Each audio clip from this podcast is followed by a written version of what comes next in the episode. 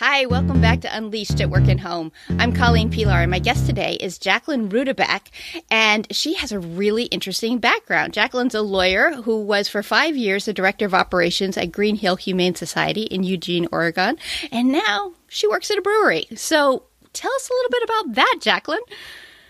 Sure. Um, well, thank you for having me today. I'm really excited to have this conversation.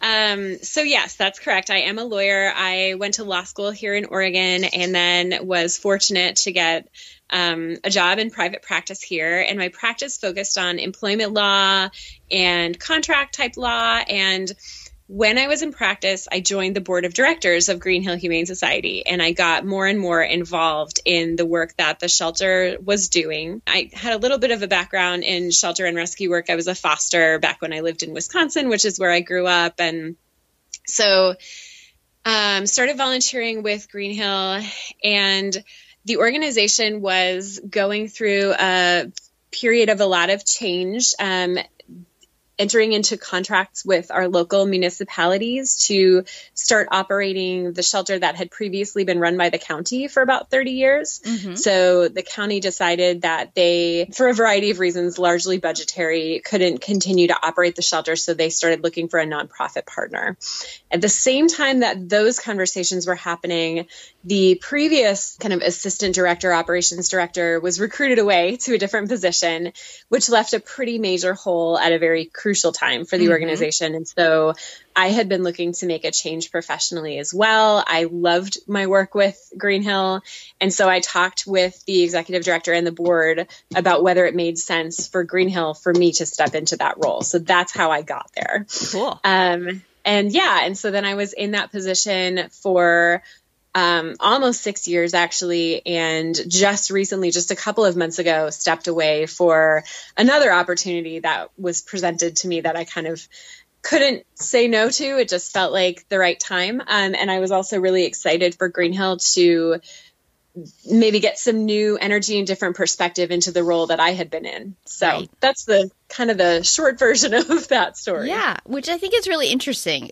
They, always say you can only figure out your path looking backwards. Like, how do the dots connect? Because when you look at it, like that seems odd, and yet not not odd at all. The pieces all fit together, and it all moves toward an interesting and and productive life.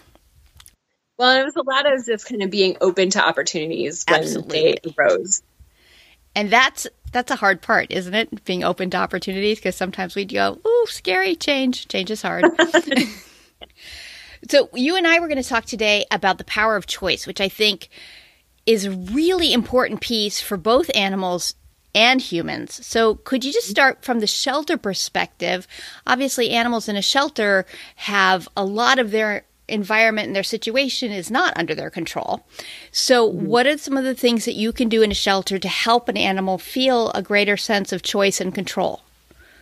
That is a great question. Um, something that our shelter has focused a lot on is providing different types of enrichment for the animals in our care so that their lives are um, stimulating mentally. And we're not just focused on physical exercise, but we want to give their brains something to do. So we think about choice with respect to, like, in their housing areas, do they have a choice about where they are, where they're sleeping, where they're spending their time, how visible they are to mm-hmm. people and other animals? So, you know, if it's a dog that's showing us some nervous behaviors, um, some signs of anxiety, you know, even placing a crate in a kennel, placing a, a, visual barrier in there so that the dog has a choice about where it is um, and how exposed it feels. That's one example. Um, we do a lot of um, behavior work with dogs where we'll do shaping behaviors. Mm-hmm. Um, and so, as compared to things like luring, where you're using a toy or a food or, you know, something that the dog wants, and it's just kind of not so mindfully following that thing. If we're working on shaping behaviors, the dog is thinking really hard and making choices about what might be rewarded, what right. we might be looking for. So I think that's a really cool way to stimulate their their brains. Uh, applying it to cats because our shelter also serves a lot of cats. Um, same thing with the housing spaces, you know, portalizing cages and creating different places for the cats to be so that they can be comfortable. Providing a lot of height options so that again they can decide how accessible they are mm-hmm. to visitors and a lot of different types of toys, maybe different foods, different things that they may or may not be interested in, and then really trying to pay attention to those things. And having this sense of control of the environment a little bit. How how visible do I mm-hmm. want to be? How close do I want to be? All of those things actually increases the odds of some animals taking a step out of their comfort zone because they know they have the option to back off of that. Whereas when we force a situation, they go, "Oh, no, can't." And just Right. kind of shut down. But when we say, look, there's mm-hmm. this totally safe cat tree and you could be way up there, or you mm-hmm. could be here near me, then Yeah. they have the option to say, I'm not sure I want to be near you, but let me try it out, knowing I can get away, knowing I can mm-hmm.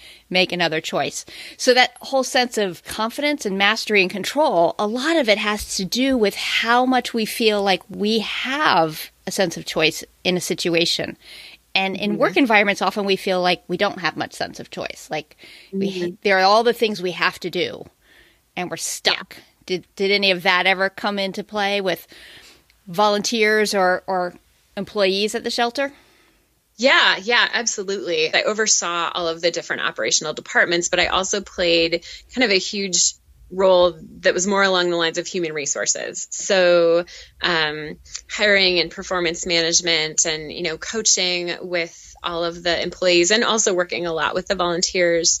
Um, and something that I started to recognize the longer I was in my position was um, how I think sometimes all of us are guilty of this. We lose sight of the fact that we're choosing to be there every day. We all have options. Yes. And um, and yes, everyone, I would say universally, everyone who works in animal welfare is doing so because they have a heart for it. They're so connected Right. at a really deep level, a values level to this cause, which can make it feel less like it is a choice. hmm But I think there are also such a wide variety of ways that people can be involved and be supportive of the work that shelters and rescues and behavior professionals and veterinary professionals do. Um, there's so many different options, and I've watched people and sometimes helped coach people through is this the right place for me to be right now? Is this the right role for me to be playing? Sometimes that's um, led to movement within our organization. Sometimes it led to moving on to a position outside of the organization, still involved in animal welfare at some level. Sometimes it was, you know what, I need, for me, I need to take a little bit more of a break from this right now. I need to do something else for my paid job, but I'm still going to be involved Right. in another way. I think it's a really powerful thing to have people around you that will help you remember that on those really hard days, or if you go through a stretch when you feel like you're not able to bring your best energy and your best self for whatever reason to the work that's so important to you, why is that? And is there something else you can do? Yeah. And I think that's a very hard realization for a lot of us. And it ties back to something that you just touched on, which was sometimes because there is such a strong emotional component, people lose the idea of that it is a choice. They now feel like the work has to be done and I have to do it. Yeah. And yes and no. There there are ways to achieve our goals without making every human involved completely stressed out and at the end of their rope. Um, but it can feel very difficult sometimes to to take a step back and say it is not the best thing for the animals for me to be burning the candle at both ends and feeling this way. Well, and the most dangerous examples I've seen of that are cases that cross over into animal hoarding and you know people who really believe no one else will do this but me i have to be the person and it's such a horrible disease to see Yes. um, because nobody wins in those situations. The people are, you know, just so emotionally invested and really at some level believe that they're doing something good, and the animals aren't receiving the benefit of, you know, what I really believe deep down is good intent. It's the ability to recognize limits is lost. Right. And for many of the people in a hoarding situation, it's a case of someone who felt in other periods of their life that someone didn't advocate for them or stand up for them. And so when there is an animal in need, they have to be that voice for the animal. Right. And they don't see that there are other people willing to step up and support these animals and be a voice for them too. And it, it's a Yeah. real difficult, painful thing because it's coming from the best of intents. And the result is not what we're hoping to get. It's Yeah. very hard. um, so, that one of the things um, that we saw sometimes with our staff members and volunteers that isn't quite as severe as something that would cross over into hoarding levels, but still important to pay attention to is when I started to hear things from people like, "Oh, I can't go on vacation." right. you know no one no one will do it but me nobody will do it you know that kind of thing and and i remember having some conversations with various people through the years like what are you worried is going to happen? Let's really think this through you know it, why do you feel like you can't take time off? And because it's so important to take some time away and recharge your batteries and refill your cup a little bit. Um, and I remember sometimes feeling that way myself. And so I think, again, it's important for all of us to hold each other accountable for self care and, you know, remember that we have that choice as well. Many of us are kind of hardwired to put others first Yes. and and that if we're not recognizing that we're doing that too much then suddenly it can be too late and then we have nothing left to pour out mm-hmm. And that's a real hard piece that choosing to look into self care, choosing to make the healthy choices that are good for you long term really are better for the group as a whole. And yet, the feeling is so often that that is selfish and it's Yes. a bad idea that I can't do that. Taking a vacation, that would be the worst thing that could happen. what would everyone do if I was not here? uh-huh uh-huh And what would it be like if you came back happy and rested? Imagine that. How the benefits could play in here. So, when you would be talking to people, what were some of the challenges in helping them realize that they had choices in these situations? What was hard about that? Oh, that's a great question. Um, you know, I think it was something that you just touched on. It can feel very decadent, I think, to people who are givers by their nature to look inward and really ask yourself, what do I need? Is so not instinctive for Right. for many people that are wired that way. So sometimes it was almost like watching someone's mind try to recalibrate like what I can do that. um and you know i really i'm speaking about myself too because it's something that i've worked really hard to learn in my life um, and that i try to mindfully practice all the time because it's not instinctive for me to behave that way. So i can relate to it as well. I remember we had some volunteers that were so amazingly wonderful and dedicated. Greenhill is really lucky to have a very robust volunteer program um, on the average month, we have over 400 individuals coming out and volunteering in shelters and giving tons and tons and tons of hours. And and yet we still sometimes would have like one or two individuals that were there every single day and sometimes for many, many, many hours. While that's amazing and great, there were a few occasions that I can point to where I started to recognize in that person like I think they're not feeling the support of this enormous team that we have, and they're not seeing that they're part of something that's really big, and it doesn't have to all rest on their shoulders. Yeah. Um, and sometimes, you know, uh, this was pretty rare, but occasionally we did have conversations about maybe let's cut back a little bit because sometimes that intensity, it just, hmm it starts to feel not healthy for the person. And a big part of Greenhill's mission is to be compassionate, not just towards animals, but towards their people. Yes.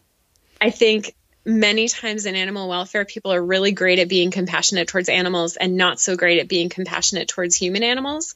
And so, um, we would try to show that compassion and recognize and just support people through like let's talk about why this is so hard for you to step away a little bit and take care of yourself Which I think is really awesome. I think it's difficult to have those conversations because we worry about upsetting someone and Yeah. they're a person we value and they're working hard and we don't want to make them feel bad. And mm-hmm. yet we can see that they are having some adverse effects. And one of the big challenges with any work with animals is that we're not going to completely resolve it in our lifetimes. So right. doesn't really matter. if. I work and work and work and work and work and work and work, I'm never, ever, ever going to be done. I'm never going to be able to yeah. say, Yay! And now all problems related to animals in the world are done. Yay. Forever. so it's yeah. real tough to take a vacation because you know that there's an animal in need on mm-hmm. that day that you're not there. Um, right. So helping people to really see that there are other people doing the mm-hmm. work too, and yeah. that the problem will be resolved, but mm-hmm. not today. Um, yeah, that we need we need everyone to stay happy, healthy, and thriving so that they can continue working. Because if people burn out and leave, that's a big loss for the animals and for all of the mm-hmm. people who work with them too. The team members are gone, the relationships. Yeah, yeah, absolutely. Yeah, we had a number of people um, in my time at Greenhill that um, were in a position left to take another job elsewhere and then later came back, which mm-hmm. I think is a really cool thing to see. Um, I started calling them the Boomerang Club. Mm-hmm. Um, you know, just people that. It's cool that there were enough that they could be a club. You know, not yeah. just a person or two, but we have mm-hmm. several. Mm-hmm. We've got the Boomerang yeah. Club. Yeah, yeah. Um, yeah, I thought that was really special. And um, I think it's really important to to maintain perspective. I think all of us, the longer we're working in the animal field, you get so deep into it that I don't know if you've had this experience, but I remember there were times when I would get together with friends that didn't work in animal welfare at all, and sometimes I felt like I had nothing else to talk about other than my work at the shelter. like it was like I don't even know how to have a conversation anymore about anything else. Mm-hmm. What does what is that telling me about my life? Um, so I like that um, that we had people on our team that left and worked in totally different areas and then came back um, and brought that perspective back to the rest of the team. Mm-hmm. Of all of the great things about Greenhill, but also just again about choice. Like we can yeah. leave and we can mm-hmm. try things and we can learn new things that have value. Mm-hmm. Come back or go in a different direction. Yeah. yeah. We're always looking at kinds of things make a difference in our lives. And I think the sense of choice and autonomy really is comforting to us. None of us likes to feel like I have to, I must, I should, it's got to mm-hmm. be me. Um, that's extremely draining. It does not help us bring our best efforts to our work or our relationships. And yet, if we yeah. just try reframing some of those things and say, well, I get to, or I could, or I might, mm-hmm. then we have the sense of choice. And you go, well, that doesn't really work because, you know, someone has to clean out the kennel. So I have to clean out the kennel. Okay. But you mm-hmm. get to mm-hmm. clean out the kennel. If you get to clean out the kennel, what does that mean for you? If you if you can say to yourself, this is what I'm choosing. Today, yeah. I get to clean out kennels and make them cleaner and happier and safer for the animals who are here. Oh. Exactly. That feels better. yeah. Yeah, I think just being mindful of where we're spending our mental energy. Is it really serving you well to be hung up on the fact that you have to do what people would maybe consider the less fun parts, the mm-hmm. scrubbing and the grunt work and that kind of thing? It's like, well, it's all part of it.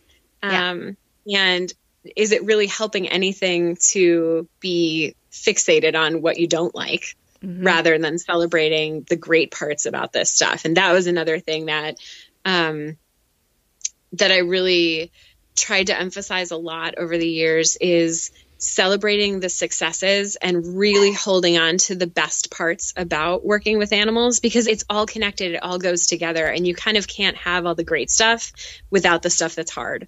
Yeah. Um but we as people we're so apt to focus on things that are negative. I mean we just have that negativity bias. We have to work really hard to remember the good parts and the positive things and also to give ourselves permission to celebrate them. Mm-hmm. because that sometimes can be really hard when something sad has happened. Um, you know, or you've got an animal in your care that isn't thriving and that you're not sure you're going to be able to bring to a good outcome making emotional space for what goes along with that is really important. But at the same time, you have to be able to remember all of the other animals that did get treated and that you were able to save and that are now in loving, happy homes and that kind of stuff. And like not losing sight of all of the good benefits of the work just because there are some really hard cases in there too.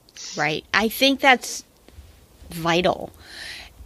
And I heard something this week that was exactly what you just said. It was said to me in a way that was different than I'd heard before. So I want to make sure I try to say it right.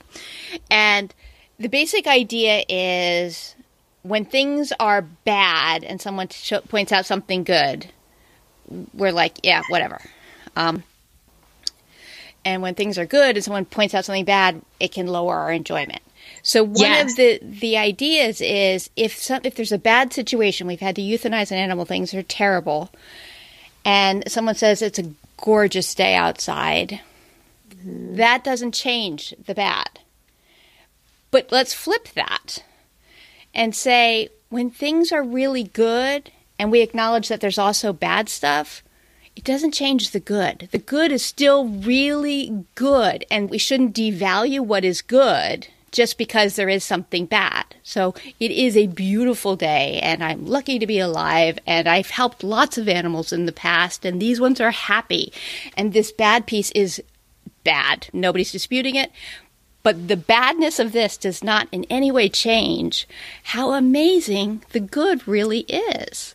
So when you said you made a point of sort of celebrating successes and the best parts, what were some of the ways that you institutionalized that, made sure that it actually happened? Um, that's a great question. We would do things like, and not this didn't all come from me. I don't want to take responsibility or, you know, own that, you know, all the celebrating successes was driven by me. But some of the things that our staff would do is, you know, if we had a long term animal that finally got adopted, mm-hmm. um, they would make little posters and put them up in, you know, some of the break areas or work areas so that there would be the memory of that success mm-hmm. going forward and that people if they had that really deep connection to that animal they could still see its face and remember that win even after the animal has left the shelter. Right. Sometimes that inspiration carries forward to, you know, the next hard case that you're really trying to seek a special home for. And you can see, you know, oh, there's this dog on the wall and this was really similar to that. And we found a home for that one. So like, let's keep trying on this one. Also just really instilling a sense of fun it's mm-hmm. really important to me for people to have fun at work. So sometimes we would do silly things like theme days where everyone would like dress up as a superhero or something. We'd have, you know, 80s day or whatever for our staff party and we'd all and it's amazing how stuff like that just lifts the mood. It does. More than almost anything you could do. Food always helps people. Sometimes, you know, when there was a really bad day or just out of the blue, you know, showing up with ice cream. We did a smoothie day one day where we bought a whole bunch of frozen fruit and brought it in.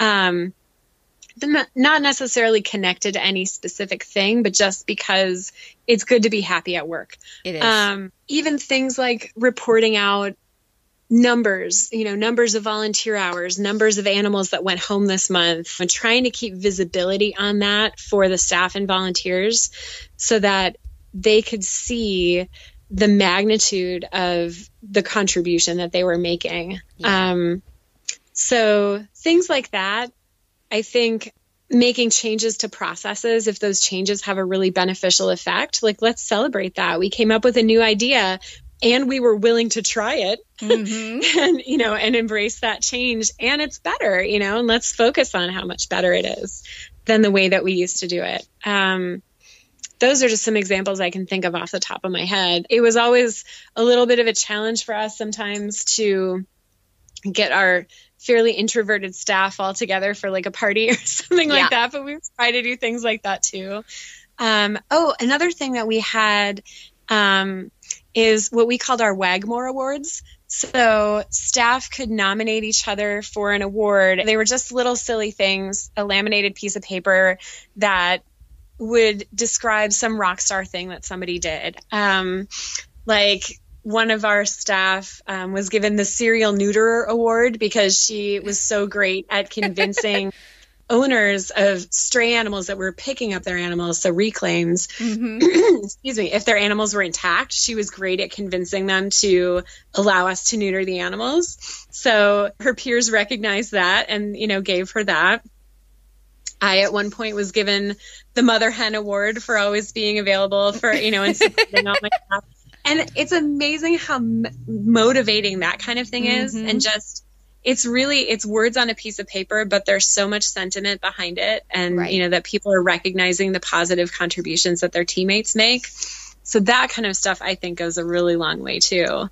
because people just want to be heard and acknowledged and seen, you know. And so it's little things that, you know, the Mother Hen Award. Not everyone can get that because it's your contribution. And the Serial Neuter Award, clearly, she had some gifts in being able to uh, talk people into something, and that has a huge value.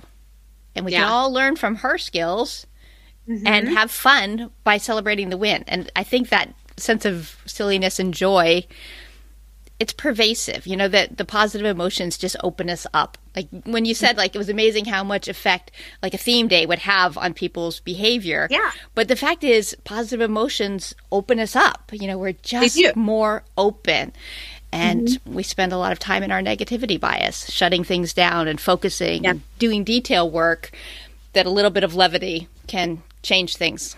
So from the aspect of people burning out and just feeling like they've got nothing left to give, which is fairly common in the shelter world. Um, what are your thoughts for how people can recognize the symptoms in their friends and coworkers? You know that it, we so often don't see it in ourselves; we see it in others. What are the things people should look for? Yeah, that's really important. Uh, so I think it starts with talking about that concept in general and educating the entire team about the sign. First of all, that this is a thing, that It's a thing. um, and that it's a, a big risk in our field, um, and that we all kind of share in the responsibility of helping each other and supporting each other and watching for that stuff. So, in terms of specifics, I mean, there are so many great resources and you know webinars out there. ASPCA Pro has a lot of good compassion fatigue um, materials. HSUS has some as well.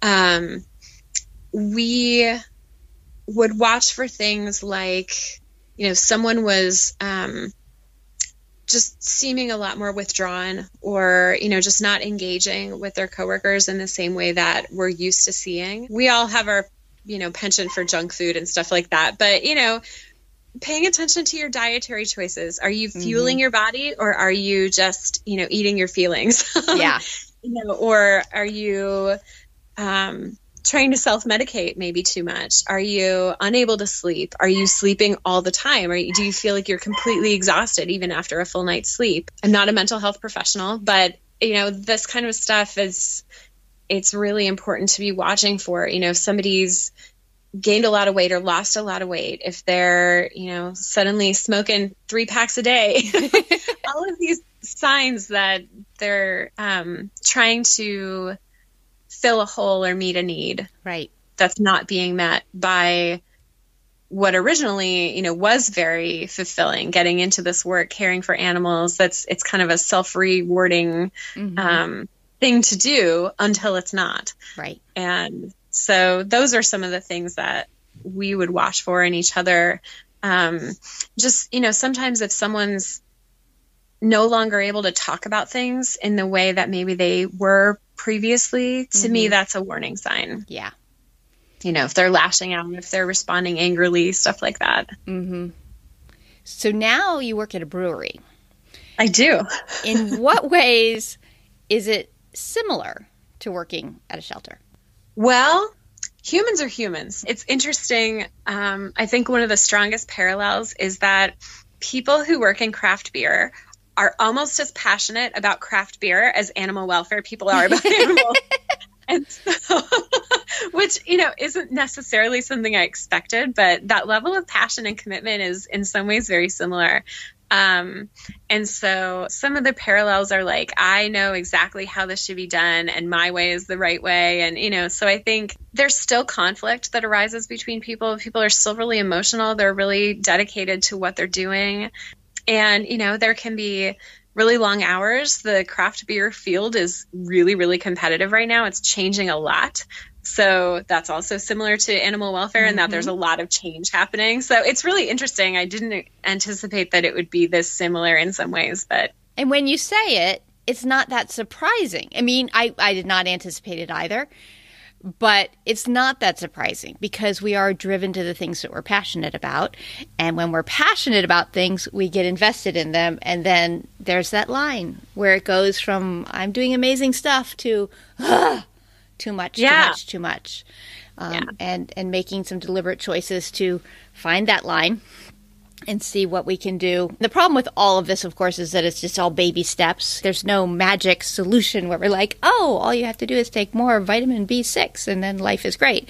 It's exercise and eat right and pay attention to what you're doing. And when you're burned out or stressed out, you feel like, well, that's ridiculous.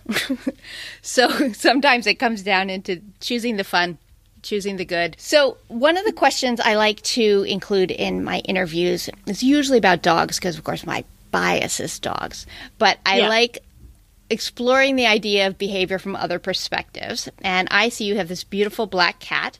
And I'm wondering if you could tell us how your cat would describe you. What would your cat say about you? My cat, his name is Whisker Mitten Socks.